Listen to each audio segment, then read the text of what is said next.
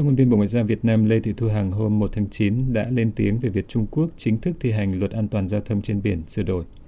Bà Hằng nói trong thông cáo đăng trên trang web của Bộ Ngoại giao rằng các quốc gia cần tuân thủ nghiêm túc các điều ước quốc tế mà mình là thành viên, nhất là Công ước của Liên Hợp Quốc về luật biển năm 1982, UNCLOS, và nói thêm rằng đây là khuôn khổ pháp lý cho mọi hoạt động trên biển và đại dương khi ban hành các văn bản nội luật liên quan đến biển.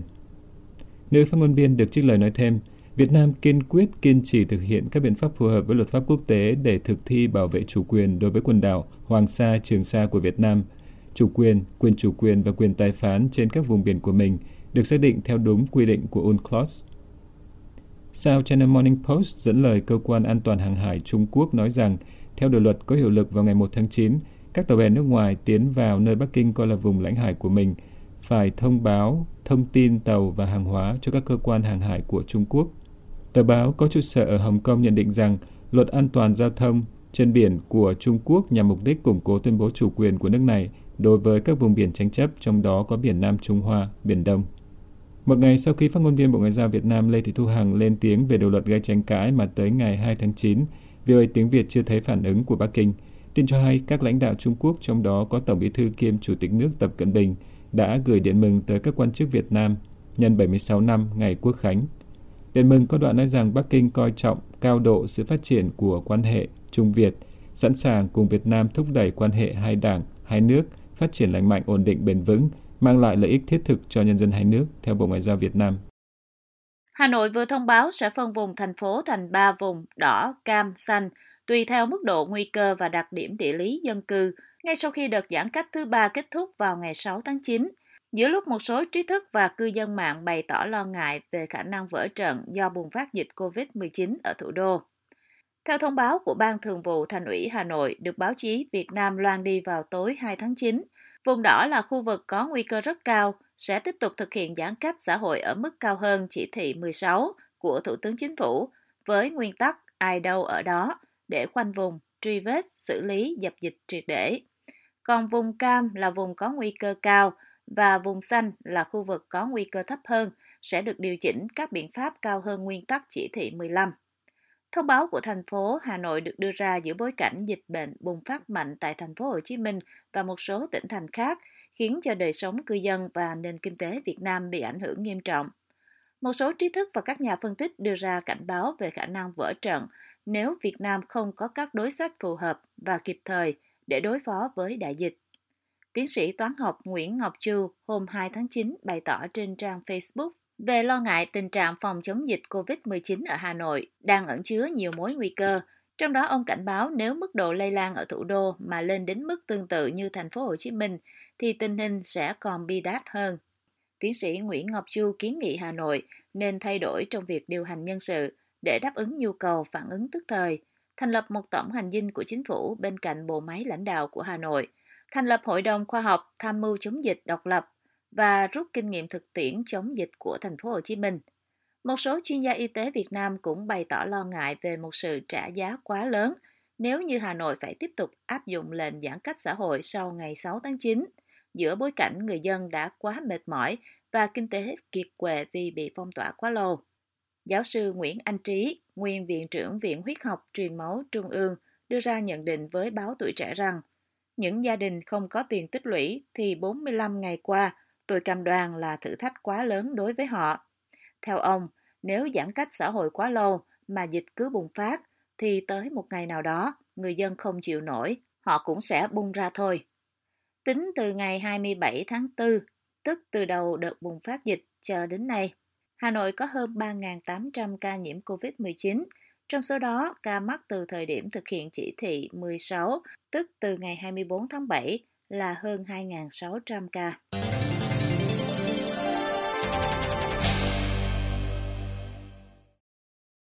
Việt Nam hôm 1 tháng 9 cho biết nhập siêu 1,3 tỷ đô la trong tháng 8 và tính chung 8 tháng đầu năm nay, mức nhập siêu là 3,71 tỷ đô la. Bộ Công Thương cho biết thêm trong báo cáo về tình hình sản xuất công nghiệp và hoạt động thương mại tháng 8 và 8 tháng năm 2021 rằng trong tháng 8 năm 2021, dịch COVID-19 lần thứ tư vẫn diễn biến phức tạp, khiến nhiều tỉnh, thành phố trên cả nước phải tiếp tục thực hiện giãn cách, đã ảnh hưởng tiêu cực đến hoạt động xuất nhập khẩu. Tổng kim ngạch xuất nhập khẩu hàng hóa tháng 8 năm 2021 ước tính đạt 53,7 tỷ đô la, giảm 5,8% so với tháng trước theo Bộ Công Thương. Nhu cầu đối với hàng hóa xuất khẩu của Việt Nam sẽ tiếp tục tăng cao phục vụ cho mùa tiêu dùng trong những tháng cuối năm 2021, đặc biệt là đối với ngành điện tử, đồ gỗ, hàng dệt may, da dày và thủy sản. Vì vậy, cán cân thương mại được dự báo sẽ cải thiện dần trong thời gian tới, Bộ Công Thương nhận định. Tuy nhiên, hoạt động xuất nhập khẩu có thể vẫn gặp nhiều khó khăn khi dịch bệnh vẫn còn diễn biến phức tạp tại thành phố Hồ Chí Minh và các tỉnh phía Nam buộc phải kéo dài thời gian giãn cách xã hội, khiến cho hoạt động sản xuất của các doanh nghiệp gặp không ít khó khăn, giao thông vận tải hậu cần bị gián đoạn. Cũng liên quan tới kinh tế Việt Nam, tháng trước Ngân hàng Thế giới World Bank đưa ra nhận định rằng GDP Việt Nam dự kiến tăng trưởng khoảng 4,8% cho cả năm 2021. Dự báo này được đưa ra trong một ấn bản mới nhất của phúc trình có tên gọi Báo cáo điểm lại, vốn cập nhật 6 tháng về tình hình kinh tế Việt Nam, trong đó nói thêm rằng các biện pháp hạn chế đi lại của chính phủ nhằm kiềm chế đại dịch đã có ảnh hưởng đến nền kinh tế trong nước. Theo World Bank, dự báo này thấp hơn 2 điểm phần trăm so với dự báo do tổ chức tài chính này công bố hồi tháng 12 năm 2020 vì tác động tiêu cực của đợt dịch COVID-19 hiện nay đến các hoạt động kinh tế. Kể từ hồi cuối tháng 4, Việt Nam đã trải qua một đợt bùng phát dịch COVID-19 lớn, nhất là ở thành phố Hồ Chí Minh, nâng tổng số các ca nhiễm lên ít nhất 486.000 ca và hơn 12.000 ca tử vong, theo dữ liệu của Bộ Y tế hôm 2 tháng 9. Ngân hàng Standard Chartered vừa hạ thấp dự báo tăng trưởng kinh tế Việt Nam từ mức 6,5% xuống chỉ còn 4,7%. Đây là lần thứ ba ngân hàng đa quốc gia có trụ sở tại Anh Quốc hạ mức dự báo tăng trưởng GDP của Việt Nam cho năm 2021 từ mức rất cao 7,8% vào đầu năm xuống còn 6,7%, sau đó là 6,5% và hiện giờ là chỉ còn 4,7%, theo tường thuật của truyền thông Việt Nam hôm 2 tháng 9. Nguyên nhân dẫn đến việc Standard Charter hạ sâu mức dự báo tăng trưởng của Việt Nam là do chỉ số kinh tế suy yếu, tình hình dịch nghiêm trọng và tiến độ tiêm chủng vaccine COVID-19 quá chậm. Mặc dù đưa ra dự báo tăng trưởng kinh tế có khả năng sẽ phục hồi trong quý 4 năm nay và hoạt động thương mại trên toàn cầu được cải thiện, có thể sẽ hỗ trợ cho hoạt động xuất nhập khẩu của Việt Nam. Nhưng Standard Charter cho rằng nếu các ca nhiễm COVID-19 không được kiểm soát trong tháng này, tốc độ tăng trưởng có thể sẽ tiếp tục suy giảm và ngân hàng nhà nước có khả năng sẽ thực hiện một đợt cắt giảm lãi suất mới. Theo đánh giá của ngân hàng có trụ sở tại Anh Quốc, đại dịch có khả năng sẽ tiếp tục làm suy yếu dòng vốn đầu tư nước ngoài vào Việt Nam và gây ảnh hưởng tiêu cực trên lĩnh vực du lịch và dịch vụ của Việt Nam từ nay cho đến cuối năm. Standard Charter cũng đồng thời hãm mức dự báo tăng trưởng của Việt Nam vào năm 2022 từ mức 7,3% xuống còn 7%. Cuối tháng trước, Ngân hàng Thế giới cũng đưa ra mức dự báo GDP của Việt Nam vào khoảng 4,8% cho cả năm 2021, thấp hơn 2 điểm phần trăm so với dự báo đưa ra vào tháng 12 năm ngoái do tác động của đợt bùng phát dịch COVID-19 hiện nay. Theo Ngân hàng Thế giới, khả năng phục hồi nền kinh tế của Việt Nam sẽ phụ thuộc vào kết quả kiểm soát bùng phát dịch, hiệu quả triển khai vaccine và các biện pháp tài khóa hỗ trợ cho doanh nghiệp và các hộ gia đình bị ảnh hưởng của Việt Nam. Tổ chức Tài chính Quốc tế cũng khuyến nghị Việt Nam cải thiện chiều sâu và hiệu quả của các chương trình an sinh xã hội, quan tâm đến nợ xấu và cân đối chính sách tài khóa giữa nhu cầu phục hồi kinh tế và duy trì nợ công ở mức bền vững. Trong kế hoạch phát triển kinh tế xã hội 5 năm từ năm 2021 đến 2025 vừa đưa ra vào ngày 1 tháng 9, Việt Nam đặt mục tiêu GDP bình quân 5 năm vào khoảng 6,5 cho đến 7%.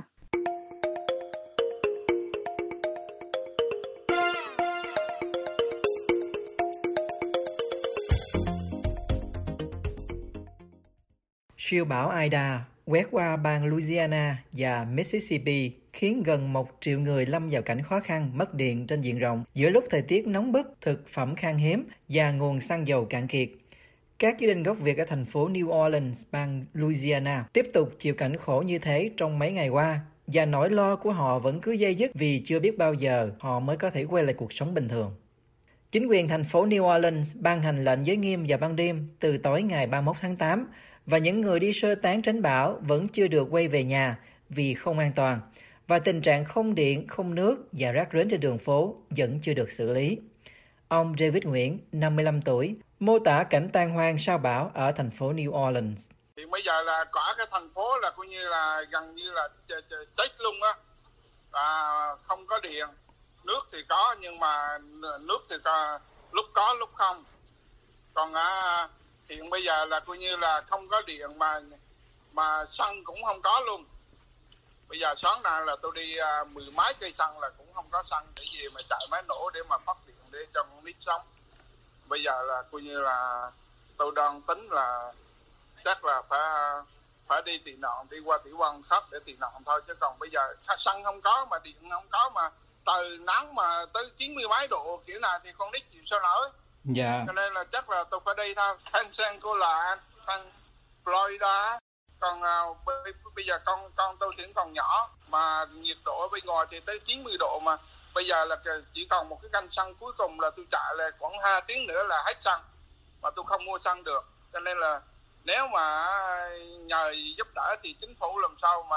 phải mở đường à, để mà làm à, à, để mà thông thương để mà cho các cái cái cái, cái hãng xăng nó tới ngay cái thành phố New Orleans này để mà cho bà con người ta có xăng để mà mà mà người ta chạy máy nổ để mà ấy vì đa số là dân ở đây người ta cũng chống bổ quen rồi cho nên là nhà nào cũng có máy nổ hết chứ vâng nhưng à. mà hiện bây giờ mà máy nổ mà không có xăng thì cũng chịu cháy thôi Hãng tin AB tường thuật rằng những người hàng xóm chia sẻ với nhau nguồn điện ít ỏi từ máy phát điện và xin từng xô nước lấy từ hồ bơi để tắm hoặc đổ vào bồn cầu. Hơn một triệu ngôi nhà và cơ sở kinh doanh ở bang Louisiana, bao gồm toàn bộ thành phố New Orleans và bang Mississippi, đã bị mất điện khi bão Ida đánh sập mạng lưới điện vào ngày 29 tháng 8 với sức gió 240 km một giờ, lật đổ tháp tải điện lớn và đánh sập hàng nghìn km đường dây tải điện và hàng trăm trạm biến áp. Đến nay, chính quyền thành phố đã điều động hơn 25.000 công nhân làm việc để khôi phục lại điện nước, nhưng các quan chức cho biết việc phục hồi này có thể mất nhiều tuần. Theo đài CBS, tính đến ngày 2 tháng 9, đã có 6 người chết vì cơn bão Aida, trong đó có hai nhân viên điện lực thiệt mạng khi đang sửa chữa đường dây điện và một người đàn ông 71 tuổi bị cá sấu lôi đi trong nước lũ. Ông David Nguyễn mô tả thiệt hại sau bão. Người dân thì cũng có một số là là bị à, bị à, sách đau và đồ bị bay mái rồi rồi này nọ nhưng mà cái cái thành phần mà mà mà không à, ngủ được trong nhà nó thì thành phần đó nhiều hơn là thành phần mà mà bị ờ, mất nhà. À, ở ờ, ở ngay khu khu vực của tôi thì chỉ có một số nhà là bay bay ngói thôi. Chứ còn à, vẫn vẫn ở trong nhà bình thường. Nhưng dạ. mà riêng cái chuyện mà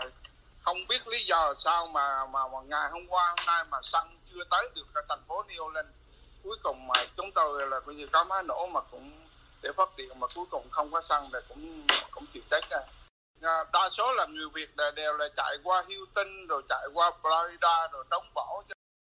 nhưng không phải ai cũng may mắn có được người thân để tá túc bà Uyên Tô, một người thợ làm móng, đã cùng chồng và bốn đứa con nhỏ di tản khỏi nhà trọ ở Kenner, New Orleans và tiến về thành phố Houston, Texas để tránh bão, trong khi vẫn chưa biết đích đến. Nhưng như ông bà ta có câu, họa phúc tương sinh, gia đình của bà Uyên Tô gặp được ân nhân trợ giúp, bà nói với VOA. Em không biết có một cái người bạn gửi cho em cái số phone của anh Khôi thì em em chỉ gọi vô thì gọi vô thì anh bắt máy và anh nói sẽ cho tụi em có cái nơi ở miễn phí vậy đó. Bà Uyên Tô tâm sự rằng bà rất vui mừng vì bốn đứa con nhỏ của bà tuổi từ 5 đến 17 có được chỗ ở tươm tất để tránh bão. Dạ, nơi này thì tốt, nhà thì rộng rãi, thì cần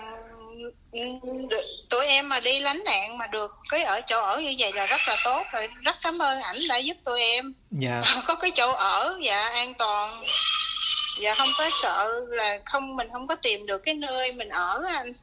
Ra ngoài chi phí thì nó cũng mắc. Ông Coi Đinh, 56 tuổi, một nhà đầu tư bất động sản gốc Việt ở Houston, là người đã trợ giúp cả chục gia đình người Việt tránh bão có được nơi nương tựa. Ông Coi Đinh chia sẻ với VOA rằng ông không cầm được nước mắt khi chứng kiến cảnh các gia đình người Việt chật vật tránh bão Aida cũng như các cơn bão lớn trước đây. Ông nói: à, là mình là nhà à, đầu tư đó anh. À, mình những cái căn nhà mình mà đã mua và đó, sửa chữa nhưng mà thấy bão tối mấy người ta qua xin lỗi anh. Dạ không sao ạ. À. thưa anh là cái số lượng mà người đi tránh bão tại chạy sang Houston thì cái số lượng nó nhiều không thưa thưa anh ạ? À? rất là nhiều anh. Thông tích đài à, Hoa Kỳ cũng Mỹ cũng nói là họ đi phải 24 tiếng với tới Houston. Thông thường thì chỉ có 5 6 tiếng à, không kể xe.